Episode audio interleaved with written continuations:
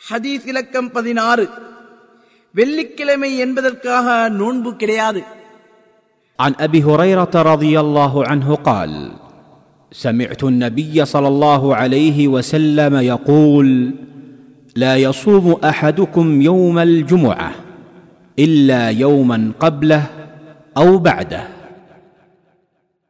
நபி ஸல்லல்லாஹு அலைஹி வஸல்லம் அவர்கள் கூறினார்கள் உங்களில் ஒருவர் வெள்ளிக்கிழமைக்கு முன்னோ அல்லது பின்னோ சேர்த்து நோற்றாலே தவிர அந்நாளை குறித்து நோன்பு நோட்க வேண்டாம்.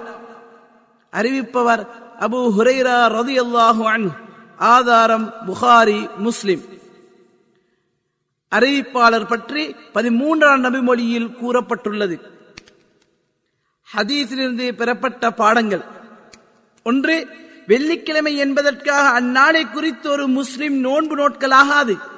எனினும் அவர் வளமையாக நோட்டு வரும் நோன்பில் இடையில் வெள்ளிக்கிழமையும் சந்தித்தால் அப்போது நோட்கலாம்.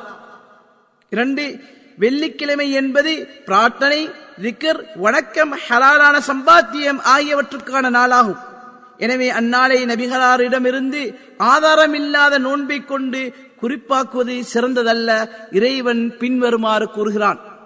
فإذا قضيت الصلاة فانتشروا في الأرض وابتغوا من فضل الله واذكروا الله كثيرا لعلكم تفلحون பின்னர் ஜும்ஆ தொழியை நிறைவேற்றப்பட்டு விட்டதும் பள்ளியிலிருந்து வெளிப்பட்டு பூமியில் பரவ பரவி சென்று அல்லாஹுடைய அருளை தேடிக் கொள்ளுங்கள் அன்றியும் நீங்கள் வெற்றி அடையும் பொருட்டு அல்லாவை அதிகம் அதிகம் தியானம் செய்யுங்கள் சூரத்துல் ஜும்ஆ வசனம் பத்து